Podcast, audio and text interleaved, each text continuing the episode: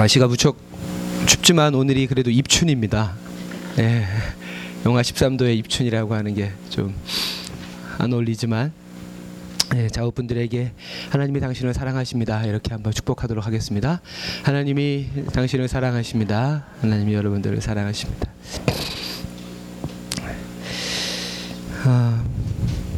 네, 오늘은 함께 읽은 출애굽기 19장 4절부터 6절을 본문으로 해서 평화의 지평선이 되라라고 하는 말씀을 함께 나누도록 하겠습니다. 우리가 함께 읽은 본문의 말씀은 이스라엘을 향한 하나님의 계획과 그 경륜을 어, 드러내는 말씀이자 더 나아가서 우리 그리스도인들과 교회를 향해서도 동일하게 적용되는 말씀입니다. 오늘 본문에서 가장 많이 이렇게 반복되는 단어는 하나님을 가르치는 내입니다. 내. 내가 내가 애굽 사람에게 어떻게 행하였음과 내가 어떻게 독수리 날개로 너희를 업어 내게로 인도하였음을 너희가 보았느니라 세계가 다 내게 속하였나니 너희가 내 말을 잘 듣고 내 언약을 지키면 모든 민족 중에서 내 소유가 되겠고 너희가 내게 대하여 제사장 나라가 되며 거룩한 백성이 되리라.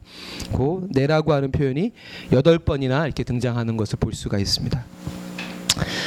지난주에도 말씀을 드렸지만 기독교 신앙의 본질 본질은 하나님이 어떠한 분인가를 아는 것입니다. 음, 무속을 폄훼하는 것은 아니지만 우리가 점을 볼때 어, 그 점을 들어주는 내 소원을 들어주는 신이 어떠한 분인가를 알려고 하지 않잖아요. 그렇죠? 그래서 우리가 하나님을 하나님이 어떠한 분인가를 알려고 하지 않는다면 우리는 하나님을 무속과 같이 의지하는 것일 수 있습니다.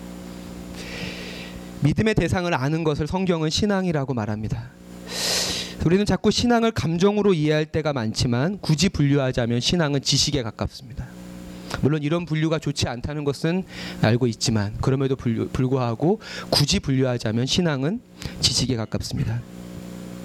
그래서 오늘 5절 본문에서도 하나님의 소유이자 제사장 나라이며 거룩한 백성으로서 이스라엘에게 요구되는 첫 번째 조건을 뭐라고 제시하냐면 너희가 내 말을 잘 듣고 너희의 생각대로 너희의 뜻대로가 아니라 먼저 내 말을 잘 들어야 한다.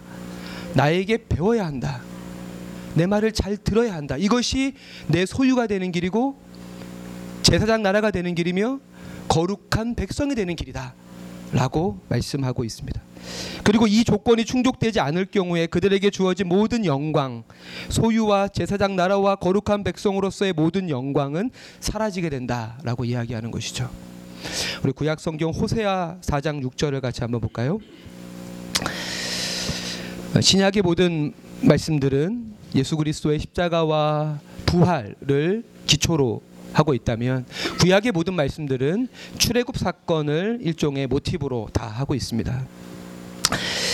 어, 호세아 4장 6절 말씀을 같이 한번 읽도록 하겠습니다. 시작. 내 백성이 지식이 없으므로 망하는도다. 내가 지식을 버렸으니 나도 너를 버려 내 제사장이 되지 못하게 할 것이요 내가 내 하나님의 율법을 잊었으니 나도 내 자녀들을 잊어 버리리라.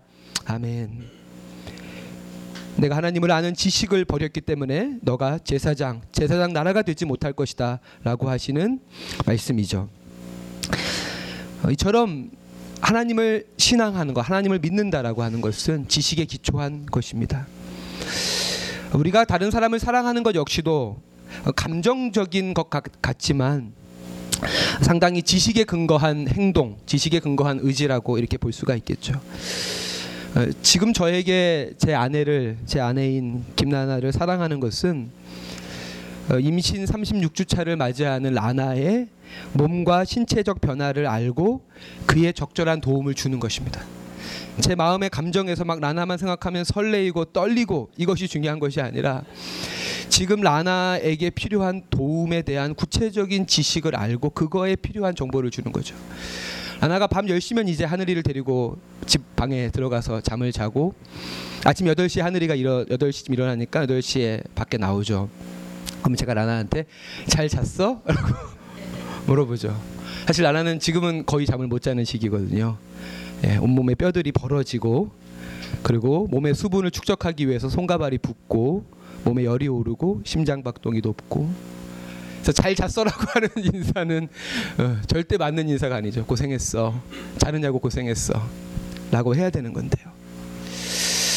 이처럼 사랑이라고 하는 것도 지식에 근거한 행동이다라고 하는 거죠. 하지만 오늘날 한국 교회에 960만 명의 그리스도인들이 있지만 그럼에도 불구하고 복음의 능력이 전혀 나타나지 않는 것은 우리의 신앙의 근거인 하나님에 대한 지식을 상실했기 때문입니다. 하나님을 알지도 못하고 알려고 하지도 않고 오히려 바른 이 지식 안에서 양심적으로 신앙하고 행동하는 그리스도인들이 세상으로부터가 아니라 교회로부터 외면당하는 것이 오늘 우리 교회의 현실입니다. 지난주 사람들의 입에서 가장 많이 오르내린 이름은 서지연, 최교일, 안택은, 온누리교회, 간증 영상 이런 것들이었습니다. 안택은 검사의 눈물 흘리면서 하는 그 간증이 공허한 것은 또 그의 회개가 공허한 것은 그것은 감정에 근거한 것이기 때문이죠. 그 간증 영상을 보신 분은 아시겠지만 내가 찬송과 기도 중에 눈물로 회개했다라는 그 멘트가 있어요. 이제 검찰에서 면직을 당하고 법무부에서 면직을 당하고 온누리 교회에 갔겠죠. 온누리 교회에서 이제 위로해 줄 수 있는 찬양과 메시지와 그런 기도 시간에 자기의 어, 마음이 위로됐다라는 것이죠. 그의 회개와 간증이 공허한 것은 그의 신앙이 감정에 근거한 것이기 때문입니다. 그렇기에 그의 회개는 지극히 자기중심적이었고 제한되고 피상적일 수밖에 없는 것이죠. 이는 안태근이라고 하는 한 성도 그리고 온누리교회라고 하는 개교회에만 국한된 문제라기보다 오늘날 우리의 신앙의 기초가 우리의 신앙의 근거가 무엇인지를 다시 한번 확인해야 되는 그런 사건이라고 생각이 됩니다. 지난주에 저희는 만나 사건에 대해서 이야기하면서 그 만나 사건이 우리에게 하나님의 사랑과 함께 하나님의 정의를 드러내 준다라고 이야기했죠. 나만을 만족해 하시는 하나님이 아니라 모두를 만족해 하시는 하나님이라고 이야기했습니다. 그리고 우리가 믿는 하나님이 바로 그런 하나님이다. 모두를 만족해 하시는 하나님. 이 하나님에 대한 믿음 안에서 어떠한 불평등과 어떠한 불의도 설 자리를 잃게 됩니다. 만약에 그것이 믿는 자에 의해서 자행된 것이라면 그것은 어떠한 경우에도 자신의 믿음과는 조화될 수 없는 스스로 자신의 믿음을 부정하는 행위가 되는 것이고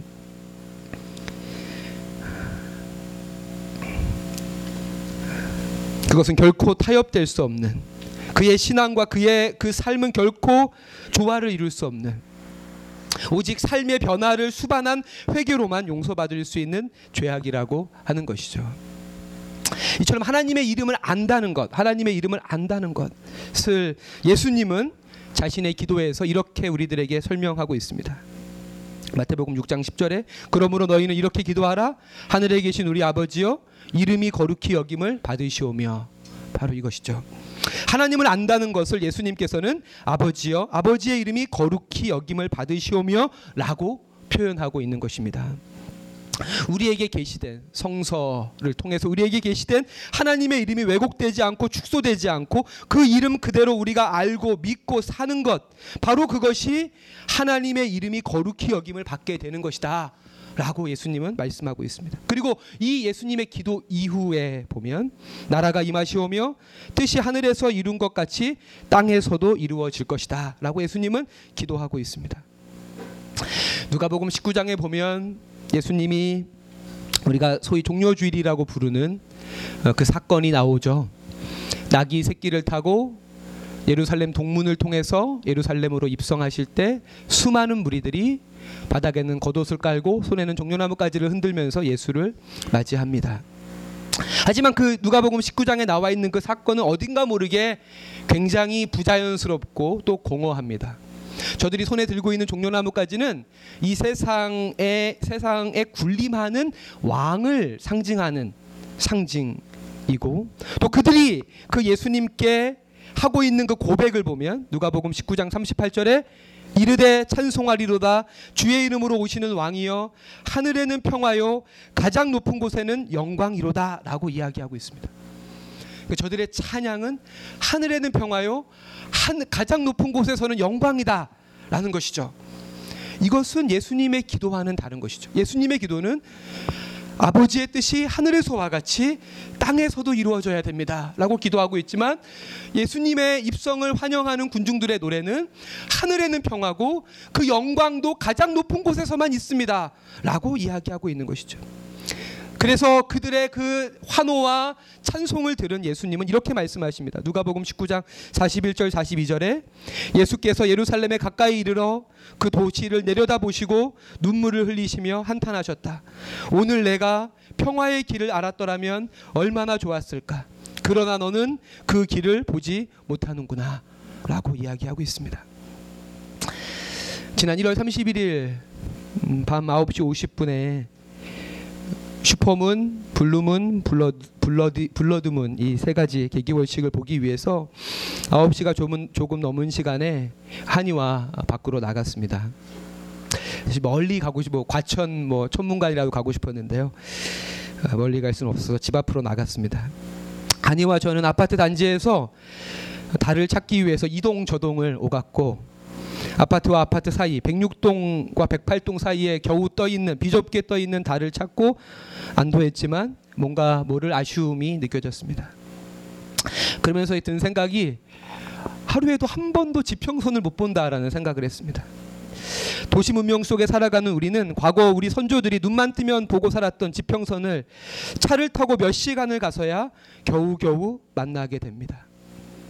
하늘과 땅이 맞닿은 지평선처럼 하늘의 뜻이 이 땅에서도 이루어지는 그 담대한 희망이 우리에게서 사라진 것입니다. 왜냐하면 더 이상 지평선을 보지 못하기 때문이죠.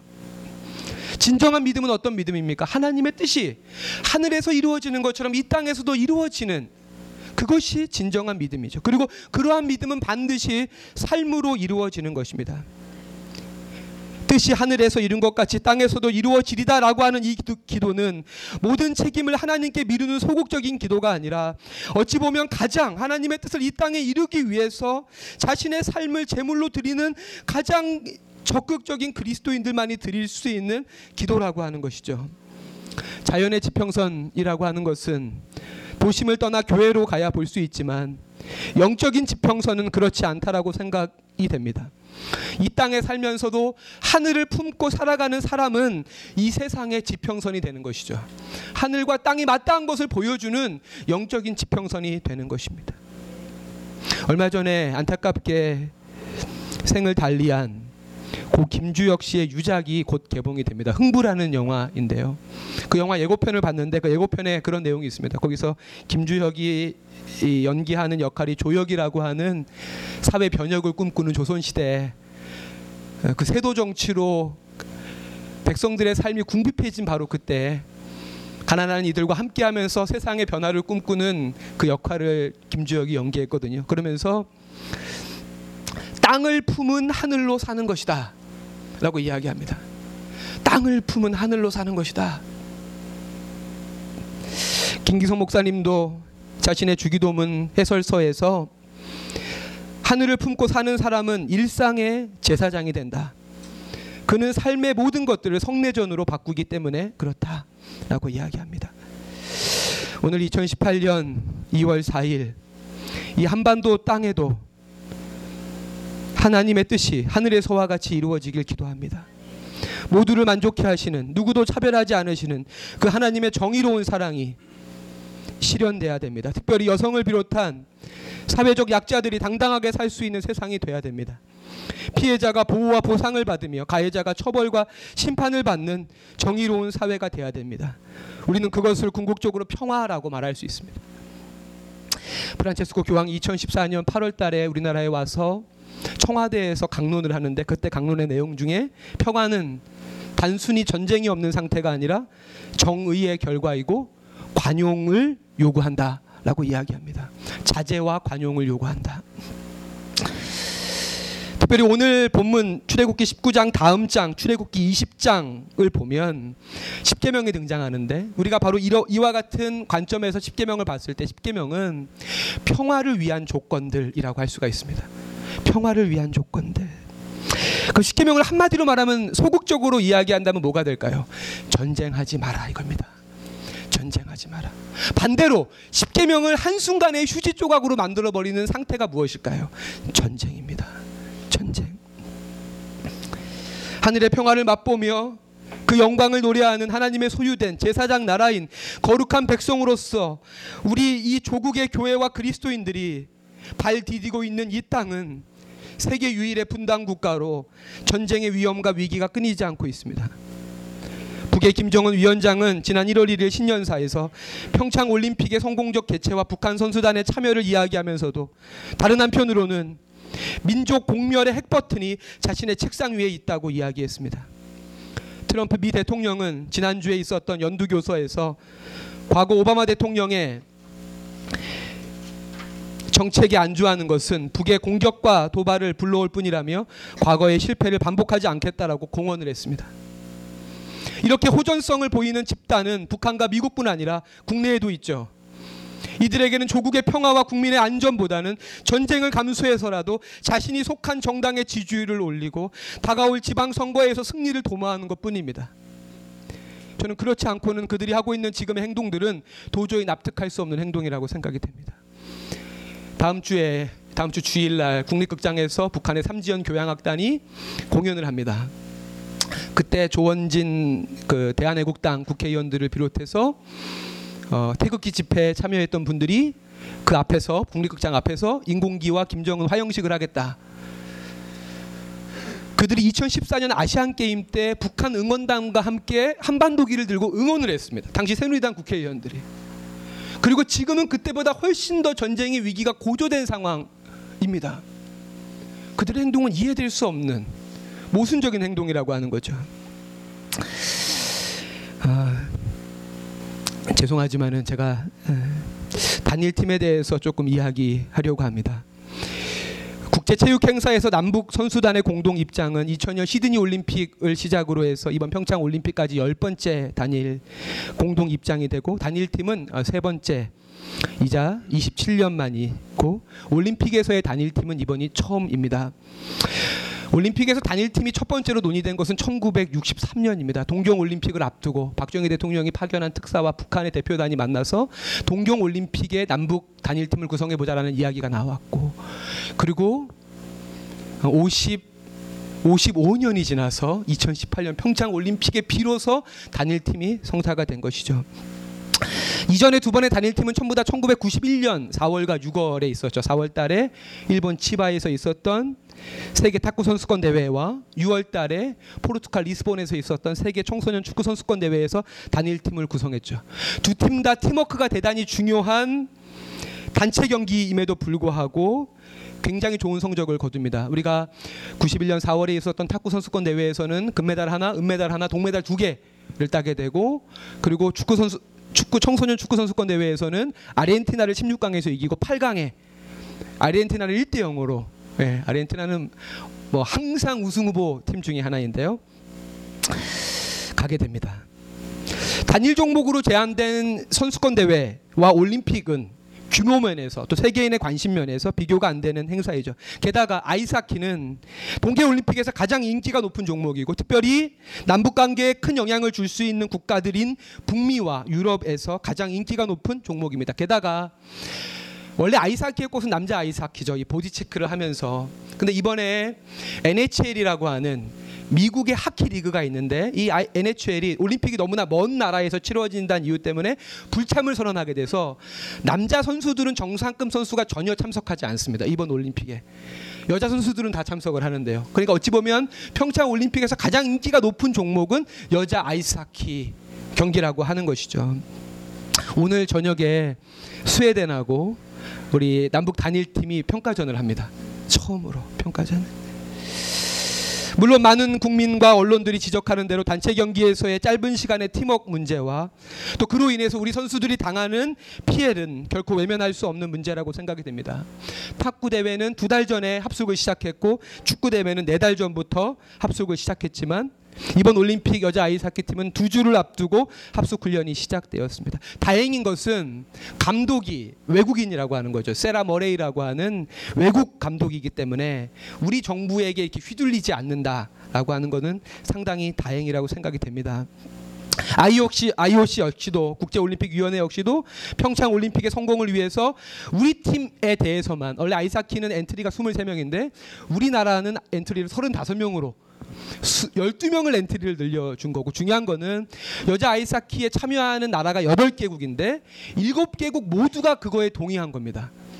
한국한테는 advantage를 주자. 왜냐하면 이 올림픽의 정신이 평화이고 남북의 관계가 위태로우니까 한국은 12명이 많아도 된다. 그런데 아이스하키는 교체 선수가 많으면 많을수록 대단히 유리한 경기인 게 선수 교체가 무제한입니다. 축구는 3명이잖아요. 아이스하키는 무제한 그러니까 막 아이스하키를 즐겨 보시는 분들은 아시겠지만 막 수시로 선수가 교환이 되거든요. 그러니까 결국 컨디션이 좋은 이 그 그 서브 선수들이 많으면 많을수록 그 경기력은 증가됨에도 불구하고 어, 나머지 일곱 개국 모두가 한국에 비정상적인 특혜를 주는 것을 동의했는데 이거를 지금 우리나라가 반대한다는 거죠. 그 자유한국당의 한 의원이 이거는 공정함이라고 하는 올림픽 정신에 어긋나는 것이다. 라고 이야기하면서 반대한다는 거죠. 그런데 그분들이 공정함과는 가장 거리가 멀잖아요. 지금 드러나고 있는 모든 적폐청산 취업 특혜들을 보면 그들이 과연 입에서 공정함이라고 하는 말을 꺼낼 수 있는 사람들인가 하는 생각이 든다라고 하는 거죠. 물론 그럼에도 불구하고 경기 엔트리는 22명이 되고 우리가 23명인데 경기 엔트리는 22명이라면 북한 선수가 한 경기에 3명이 반드시 떠야 되고 우리 선수는 결국 4명은 경기 엔트리에서 빠질 수밖에 없게 되고 북한 선수 3명이 뛰는 것으로 인해서 출전 시간이 줄어드는 것은 분명한 사실입니다. 4년 동안 올림픽을 준비해 온 선수들에게 1분 1초가 소중한 것은 물론 맞는 것이죠. 그럼에도 불구하고 우리가 이 지점에서 우리에게 던져야 되는 질문은 바로 이것입니다. 평화는 누구를 위한 것인가이죠. 올림픽을 앞두고 단일팀 구성을 이야기하면서 국가를 위한 개인의 희생이 문제가 있다라고 이야기했습니다. 그럼 여기서 우리가 질문해야 되죠. 평창 올림픽의 단일팀으로 인해서 우리가 얻게 될 평화라고 하는 것은 누구를 위한 것인가? 평화가 국가를 위한 것입니까? 평화는 우리 모두를 위한 것입니다. 우리 모두를. 이, 이 사실을 간과해서는 안 된다라고 하는 거죠. 올림픽 단일팀으로 평화를 얻게 되면 그 평화를 국가가 독점한 국가라고 하는 것은 하나의 컨셉이잖아요. 개념에 불과한 것이고 그 평화의 덕은 우리 국민 모두가 보게 되는 것을 우리들이 기억해야 된다는 것이죠. 지난 12월 작년 12월 초에 미국의 맥메스터라고 하는 국가안보보좌관은 북한과의 전쟁 가능성이 매일 단위로 증가하고 있다라고 이야기했습니다. 하루하루씩 전쟁의 가능성이 증가하고 있다. 그리고 CIA는 트럼프 대통령에게 미국 북한의 ICBM 핵탄두를 싣고 미 본토에 안정적으로 도착할 수 있을, 있는 기술이 완성되기까지 한 3개월이 남은 것 같다. 그 3개월은 평창 올림픽이 끝난 시점이죠. 어찌 보면 북한은 지금 유화 제스처를 보이면서 뒤에서는 그들이 아직 갖고 있지 못하는 대기권 재진입 기술을 갖기 위해서 어, 지금 박차를 가하는 그런 시간일 수도 있습니다. 그래서 미국은 완전 무장을 하면서 대화에 응하고 있는 중이에요. 완전 올림픽 이후에 무언가 일이 생길 수도 있다라고 하는 이러한 인식 하에서 1월 20일에 문재인 대통령은 청와대 수석 비서관 회의에서 바람 앞에 촛불을 지키는 심정으로 남북 대화를 지켜야 한다. 지금 우리가 놓인 상황이 바람 앞에 촛불과 같다라고 하는 것이죠. 그리고 최근에 미국에서 빅터 차 대사의 지명 철회라든지 이런 일들을 보면 한반도 평창에서 열리는 올림픽 2주간은 2주간에 한반도에 어떤 명운이 달려 있다라고 해도 가 원이 아닙니다. 문재인 대통령의 외교안보 특보인 문정인 특보 같은 경우는 1953년 7월 휴전, 휴전 협정 이후에 한반도의 상황이 가장 위급한 그런 상황이다라고 이야기했죠. 어찌 보면 지금 우리는 평화냐 전쟁이냐 라고 하는 갈림길에 서 있다라고 하는 겁니다. 근데 문제는 지평선이 보이지 않는다라고 하는 거죠. 지평선이 어디에도 저는 이런 상황에서 한국 교회가 지평선이 돼야 된다고 생각합니다. 하늘과 땅이 맞닿아 있는 그 지평선이 돼야 된다라고 생각을 합니다. 평화를 전하는 사신이 돼야 된다라고 이야기하고 싶습니다. 오늘 어, 그 설교의 마지막 오늘 오늘 예배의 마지막 찬양은 아니고 노래가 홀로 아리랑인데요. 홀로 아리랑. 사실 오늘 예배를 준비하면서 홀로 아리랑을 예배 시간에 불러도 되나를 조금 과장해서 100번도 넘게 고민을 했던 것 같습니다. 100번도 넘게. 제가 홀로 아리랑을 마지막 곡으로 선, 선정한 이유는 2005년도에 조용필이 평양에서 콘서트를 해요. 단독 콘서트를. 그때 이제 그 북한의 관객들은 한국 한국 최고의 가수가 온 거니까요. 굉장히 경직 경직된 자세로 그 조용필의 공연을 봅니다. 그래서 박수도 안 치고요. 몸도 흔들지 않아요. 일부러. 근데 중간에 돌아와요 부산항해를 부르면서 북한 관객들이 무너져요. 몸을 흔들고 박수를 치고 마지막에 조용필이 만든 꿈의 아리랑이라고 하는 노래를 불러요. 그때 다 기립박수를 쳐요. 그러면서 앵콜을 북한에서는 하- 영어를 안 쓰니까 앵콜을 재창이라고 하거든요. 재창 재창을 외치면서 그때 피아노 반주가 나오면서 이 홀로 아리랑을 불러요. 그러면서 이제 그 평양에 있는 체육관에 수많은 북한 주민들이 함께 어, 이런 이런 얘기가 있습니다. 남북의 노래 소리가 커질수록 남북의 고함 소리는 작아진다라는 얘기가 있습니다. 우리가 앞서 함께 드렸던 회중 공동 기도, 기도처럼 올림픽의 하이라이트인 개막식에서 개최국인 우리나라가 92번 92개 국가 중에 마지막인 90번째로 태극기를 내려놓고 북한 선수단과 함께 한반도기를 앞세워서 입장을 하게 됩니다. 어찌 보면 아쉽죠.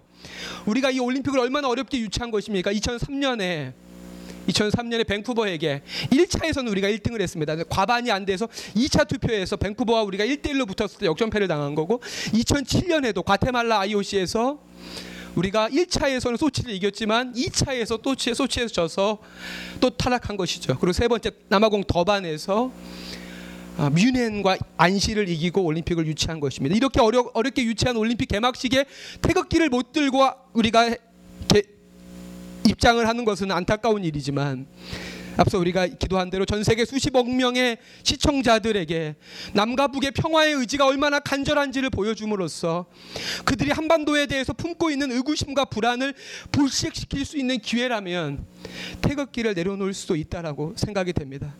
한반도의 충돌과 전쟁을 막는 것은 더 강력한 무기와 군사적인 동맹이 아니라 남북을 향한 세계 여러 국가들과 국민들의 평화의 염원이라고 저는 생각을 합니다. 그리고 이건 좀 지나친 바람일 수 있는데요. 아이사키 팀이 우리가 비조입니다. 비조. 비조에 일본이 있습니다. 우리하고 일본. 우리 아이사키 단일 팀이 일본을 이겨서 A조 1등하고 결승을 붙는데 A조에는 미국이 있습니다. 저는 미국을 이겼으면 좋겠어요. 그리고 한반도기가 올라가면서 그러면 국가가 뭐가 연주되는지 아시죠?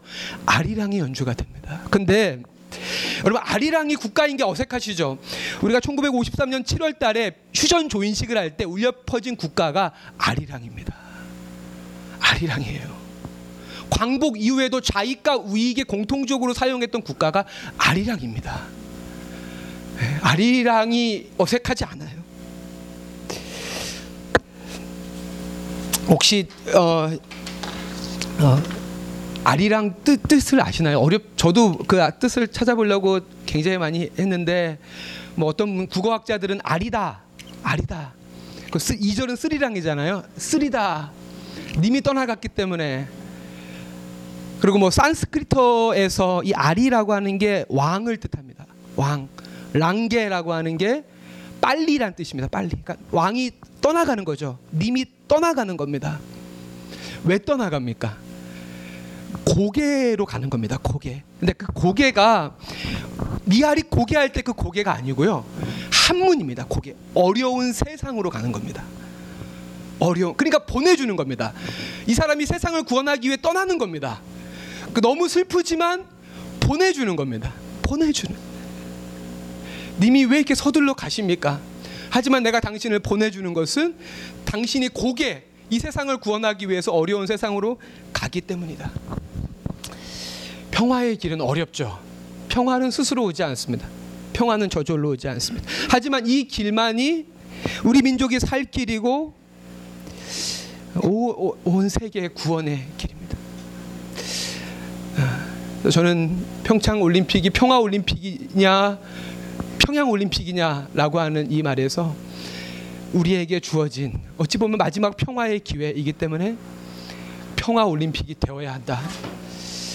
어, 이제 내일부터 완전히 카운트다운이죠. 이제 D-4일이니까요. 이제 중요한 것은 북한에서 누가 내려올 것인가. 미국에서는 마이클 펜스라고 하는 부통령이 한국에 오게 되는데 북한에서 대표단으로 누가 내려올 것이냐. 뭐 최룡해가 올 것이냐 아니면 김여정이라고 하는 김정은 여동생이 올 것이냐. 사실상 이 설득력 있는 서- 회담을 위해서는 김여정이 와야겠죠. 김여정과 마이클 펜스가 만나서 어, 올림픽 이후에까지도 어, 그 한반도의 평화와 화해 협력을 증진하는 일들이 지속될 수 있다면 4월 위기설, 뭐 5월 위기설이 아니라 올해 말에 내년 초에 남북 정상이 만나고 북미가 수교를 하고 여전히 70년대 유지되고 있는 이 휴전 협정이 정전 협정으로 지금 우리는 전쟁을 멈춰 있는 상태잖아요. 전쟁을 끝내야 됩니다.